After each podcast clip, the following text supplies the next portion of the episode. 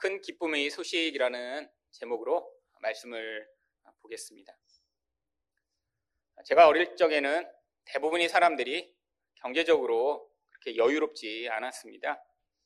지금은 이렇게 외식을 하거나 혹은 어떤 물건을 사거나 혹은 여행 가는 것이 아주 일반적이죠.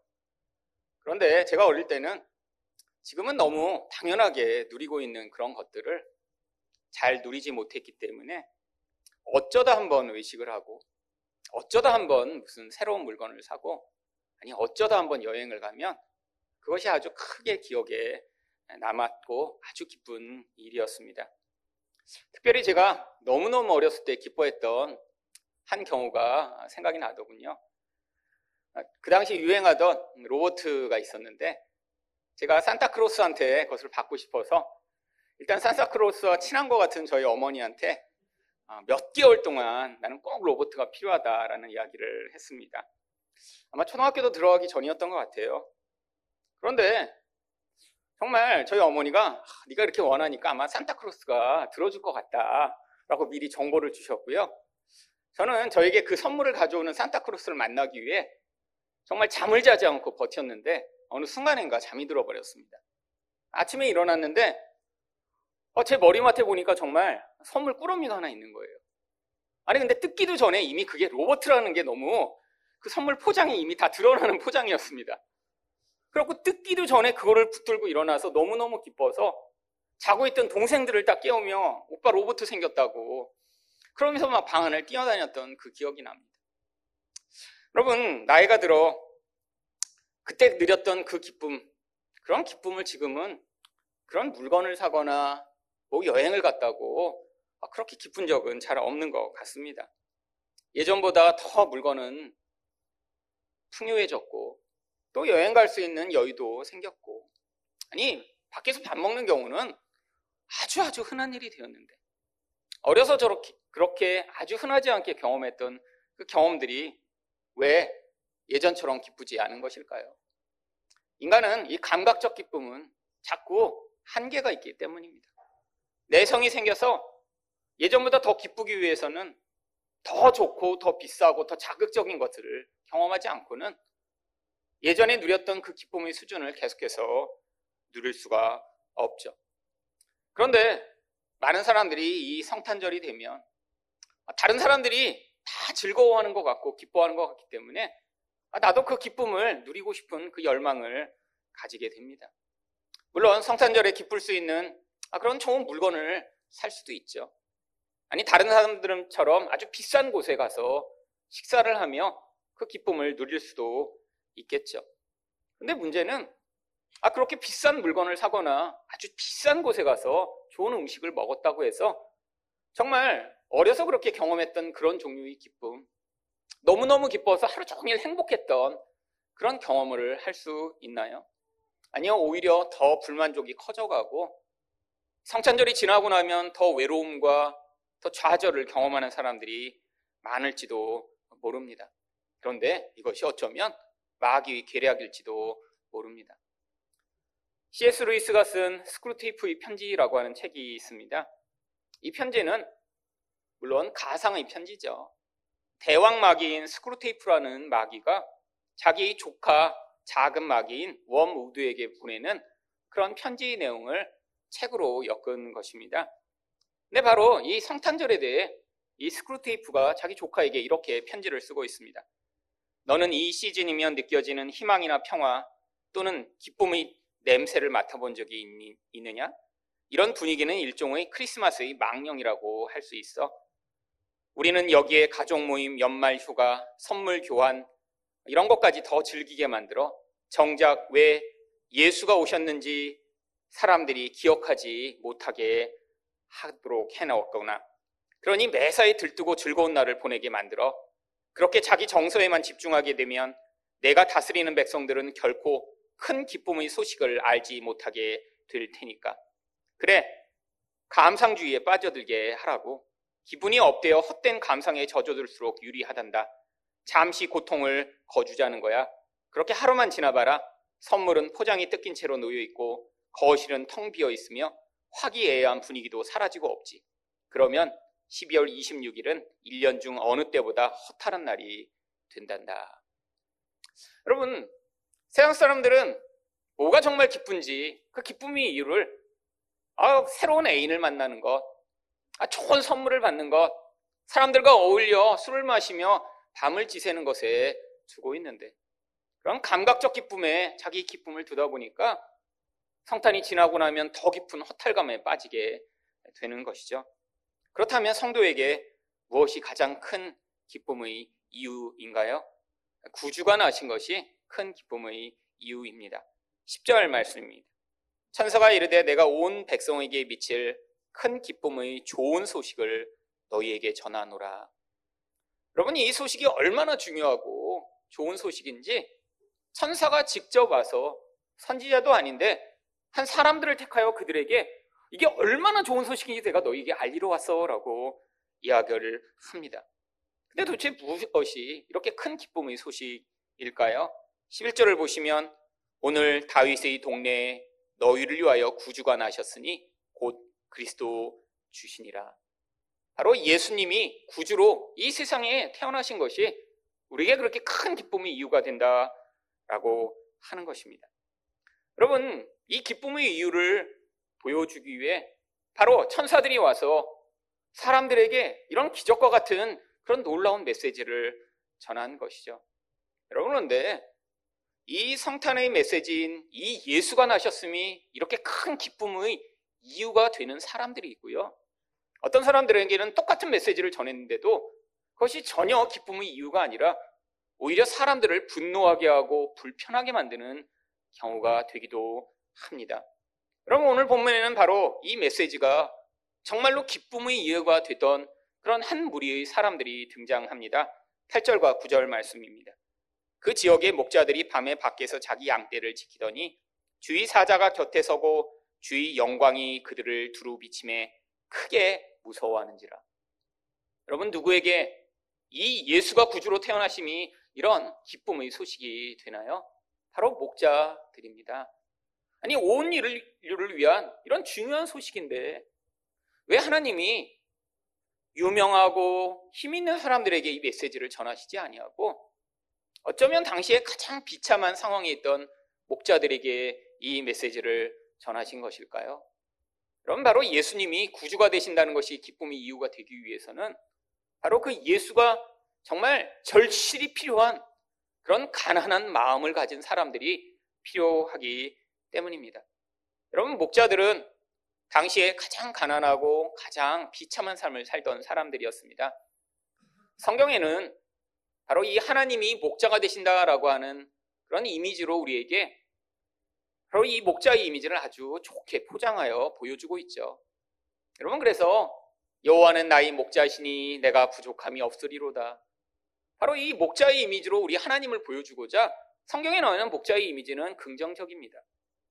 하지만 당시 실제 삶을 살아가고 있던 사람들에게는 이 목자는 가장 깊이 해야 되는 또 가장 비참한 상황에 있는 사람들이었습니다. 생각해 보세요. 여러분, 이 목자가 된다는 것은 그 덥고 추운 광야에서 늘 생활해야 되는 것입니다. 여러분, 제대로 된 잘 곳이 있었을까요? 아마 담요 하나 뒤집어 쓰고 덜덜덜덜 떨며 밤을 새우고 낮에는 그 뜨거운 햇볕이 내려쬐는 그 광야를 걸어 다니며 양떼를 돌보아야 했겠죠. 여러분, 제대로 음식을 먹지 못하고 아, 제대로 아, 그런 보호받을 수 있는 환경 가운데 살지 못하며 아주 아주 힘든 삶이었을 것입니다. 게다가 종교적으로 이들은 잘 씻지 못하고 또 광야에서 아, 이런 죽은 짐승이나 이런 더러운 것들을 자주 접하면서 이스라엘 백성들 사이에서 가장 부정한 사람들 가운데 한 무리로 뽑혔습니다. 종교적인 것이 아주 중요하던 사회 가운데 아, 저 사람들은 더러운 사람들이라라는 그런 평가를 받는 그런 사람들이요. 여러분 그런데 그렇게 해서라도 돈을 많이 벌 수 있으면 좋은데 그렇지도 못했습니다. 이 목자들이 치고 있던 양들은 대부분 아주 부자들이 가지고 있던 그런 양들이었고요. 이들은 대부분 사꾼이었습니다. 품삯을 받아 그 양을 맡아 키웠는데 아니 문제가 광야에서 이렇게 양을 치다가 짐승이 그 양들을 죽이거나 빼앗아 가면 사꾼이 그 모든 잃어버린 짐승의 양에 대한 그 보상을 스스로 해야만 했습니다. 게다가 겨울이 돼 광야에서 풀이 없어지고 나면 이 목자들은 다 직업을 잃어버리고 다른 직업을 찾아 헤매야 하는 그런 고용이 제대로 보장이 되지 않은 그런 상황이었습니다. 그러니까 당시에 만약에 어떤 여자가 아, 난 목자랑 결혼할게요 하면 부모들이 절대 길을 쓰고 반대하는 넌 결혼하면 고생해 절대 안 되라고 반대할 만한 아, 그런 직업을 가진 사람들이었죠. 사회적으로 가장 밑바닥에 있는 그런 사람들이요. 근데 왜 하나님이 이들에게 천사를 보내 이 기쁜 소식을 가장 먼저 전하신 것일까요? 바로 이들이 상황적 가난과 고통을 통해 심적으로 바로 이 메시아를 구세주로 의존할 만한 가난한 마음이 만들어졌기 때문입니다. 여러분, 바로 하나님 나라가 이렇게 시작됩니다. 바로 상황 가운데 있던 이 불편하고 고통스러운 상황을 통해 마음이 낮아지고 우리 하나님을 받아들일 수 있는 준비된 마음, 이들에게 바로 예수님이 이 땅에 오셔서 우리를 구원하신다라고 하는 메시지는 가장 큰 기쁨의 이유가 되는 것이죠.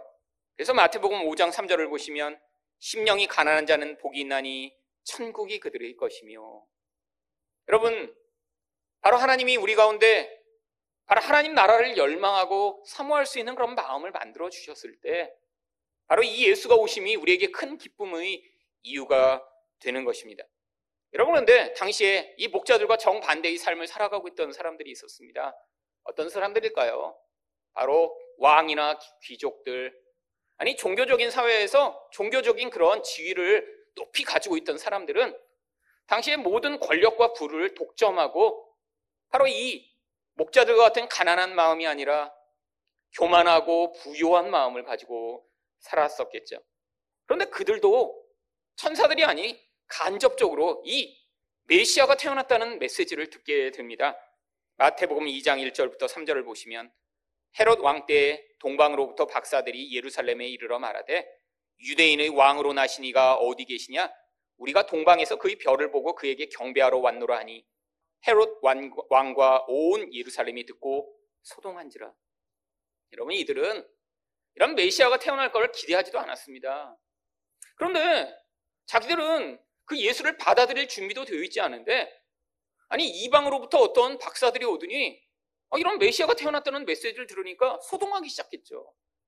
아니 그러면 이렇게 새로운 소식을 알게 돼서 야 새로운 왕이 태어나시며 이제 우리를 구원하시는구나라는 생각을 한 게 아니라 바로 이 메시지를 듣고 헤롯이 어떤 반응을 했나요? 마태복음 2장 16절입니다. 이에 헤롯이 박사들에게 속은 줄 알고 심히 놓아여 사람을 보내어 베들레헴과 그 모든 지경 안에 있는 산의 아이를 두 살부터 그 아래로 다 죽이니.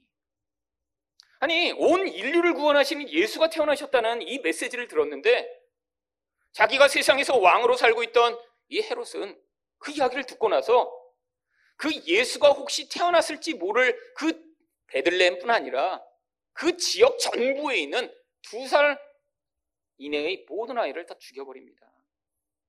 여러분, 아무리 독재자고, 아무리 악한 사람이라도 아기를 보면, 그럼 그 아기들을 향해 미소를 짓고 어, 그들을 보는 것이 기쁜 것이 정상적인 마음 아닌가요?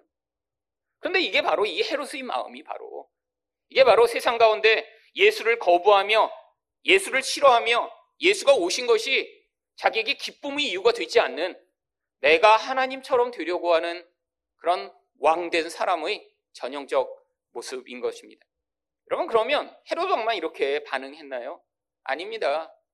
바로 이 예수가 오심이 가장 큰 기쁨의 이유며 소망의 이유가 되었어야 할 종교 지도자들은 어떻게 반응했나요?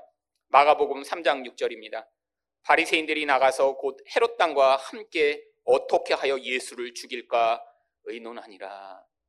여러분 여기 있는 이 헤롯 땅은 바로 로마에게 붙어서 헤롯 왕과 더불어 권력을 가지고 있던 귀족들을 의미합니다.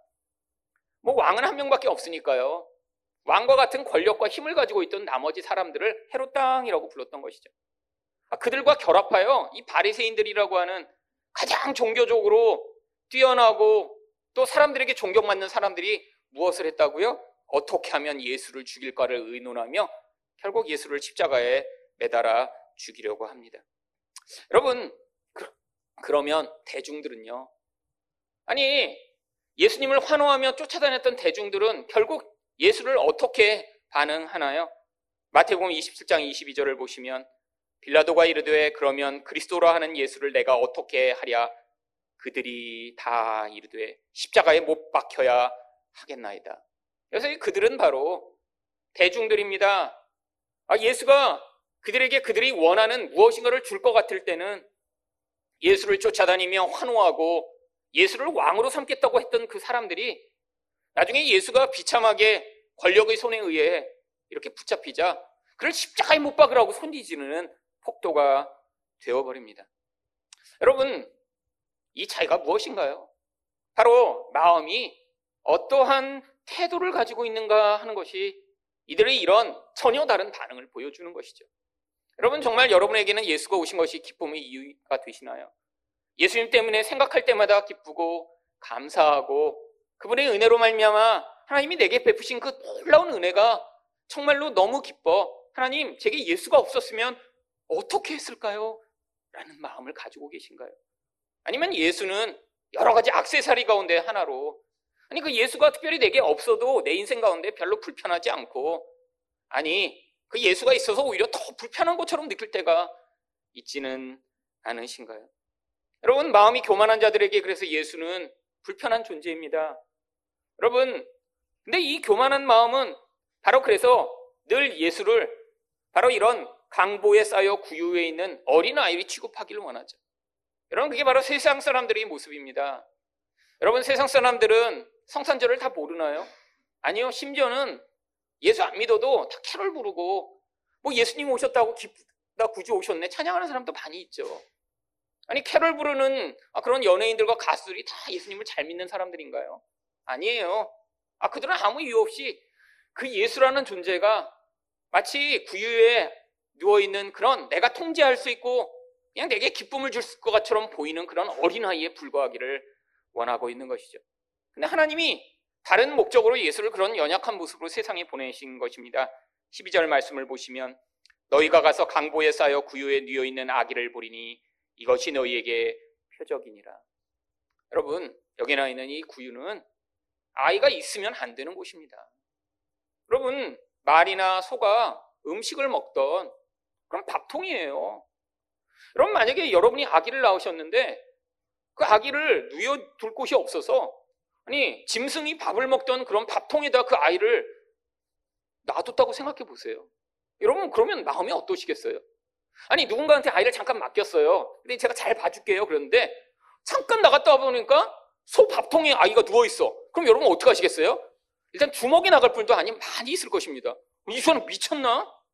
내 아이를 왜 밥통에다 놔도 여러분 일반적 상식으로는 이해가 안 되는 것이죠. 여러분 근데 하나님이 일부러 거기에 보내신 거예요. 예수님의 시작부터 끝까지가 바로 어떤 모습으로 시작하셔서 끝나실지를 보여주는 그림이죠. 여러분 도대체 하늘의 왕이란 분이 세상에 오셨는데 세상에선 받을 수 없는 그런 취급을 받습니다. 가장 연약하고 가장 낮은 자리요. 근데 그렇게 시작하신 분이 어떻게 삶을 마치셨나요? 바로 그거보다 더 낮고 추한 십자가에 매달려 그 인생을 마치십니다. 여러분, 그게 일관된 메시지죠. 여러분, 바로 예수님이 이 땅에 오셔서 우리를 다스리시는데 그런 낮아진 모습으로 희생하시는 모습으로 다스리심으로 말미암아 바로 우리가 우리 삶 전부를 예수와 같은 삶 되도록 만드시고자 하는 것입니다. 예수님 바로 우리에게 오셔서 왕으로 통치하십니다. 세상이 기대하던 왕의 모습이 아니에요. 우리 인생에 우리가 하나님처럼 돼서 내가 내 인생을 다스리려고 하는 그 태도 가운데 오셔서 예수가 왕이 되시고자 하시는 것이죠. 그런데 그 왕이 되셔서 우리를 구원하시는 그 구원의 은혜가 어떻게 나타나나요? 마태복음 1장 21절입니다. 아들을 낳으리니 이름을 예수라 하라. 이는 그가 자기 백성을 그들의 죄에서 구원할 자이심이라 하니라. 여러분 예수는 우리를 죄에서 구원하기 위해 오셨습니다. 여러분 우리 인생 가운데 많은 사람들이 이 예수가 오심이 이런 기쁨의 이유가 되지 않는 이유가 무엇인가요? 바로 예수가 우리를 죄에서 구원하여 우리 궁극적 갈망과 궁극적 문제와 궁극적 슬픔을 해결하시고자 한다는 사실을 믿지 못하기 때문이죠. 많은 사람들은 내게 경제적인 문제, 나의 일상 가운데 벌어지는 그런 상황들을 아, 그분이 해결해 주시기를 바라지만 하나님은 그런 일상의 문제를 해결해 주시는 수준이 아니라 그 문제들을 야기하는 더 깊은 수준, 죄가 만들어내는 그 끝없는 갈망, 죄가 만들어내는 끝없이 하나님처럼 되려고 하는 그 무서운 마음으로부터 우리를 구원하시고자 하는 것입니다. 여러분, 이 성탄절에 여러분에게 그 예수는 정말 기쁨의 이유가 되시나요? 예수로 말미암아 다시 한번 감사하고 아, 하나님 나 같은 자를 구원하여 주셔서 너무나 감사합니다. 내 인생 가운데 그 예수가 없었으면 나 인생은 어떻게 끝나게 되었을까요? 여러분이 바로 그 예수로 말미암는 그 은혜를 기억하시는 성탄절이 되시기를 간절히 축원드립니다.